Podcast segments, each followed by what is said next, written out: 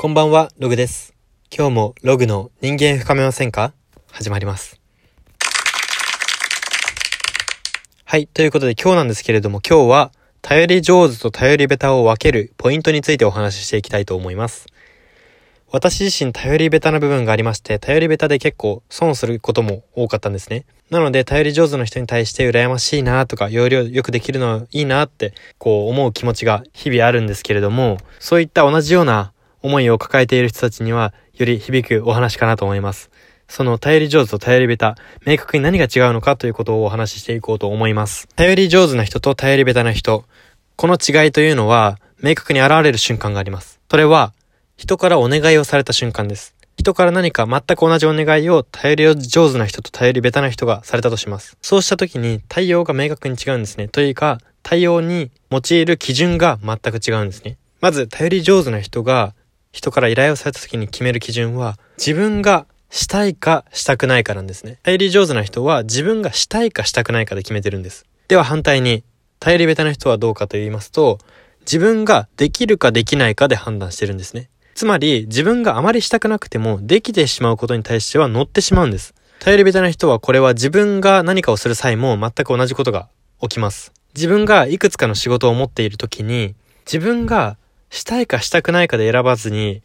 できるかできないかで選んでしまうので、結果、5個も6個も仕事持ってたとしても、5個も6個も全部できることだなと思うと抱えてしまうんですね。なので、できるかできないかの基準を用いて、してしまうあまり、人を頼ることができなくなってしまってるんですね。対して頼り上手な人は、自分ができることであろうと、これはあまりしたくないと思ったら、人に投げちゃうんですね。人に投げるなんて自分勝手だなと思う人もいるかもしれないんですけれども、これはすごい私としては才能だなと思っております。と言いますのも、特に日本はなんですけれども、日本の教育では、人に迷惑をかけるな、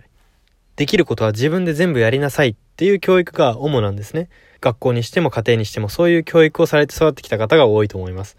そういう中で人を頼れる人っていうのは素晴らしいと思いますし、素直に羨ましいですね。私の個人的なイメージなんですけれども、頼り上手な人っていうのはすごく生き生きしているんですよね。なぜなら自分のしたいことに全力を注げているからなんですよね。例えばちょっとこれを芸人さんに例えてみます。芸人さんがなんで面白いのかっていうと、芸に専念しているからですよね。芸人としてテレビ局やラジオ局だったりにこう売り込む仕事とか、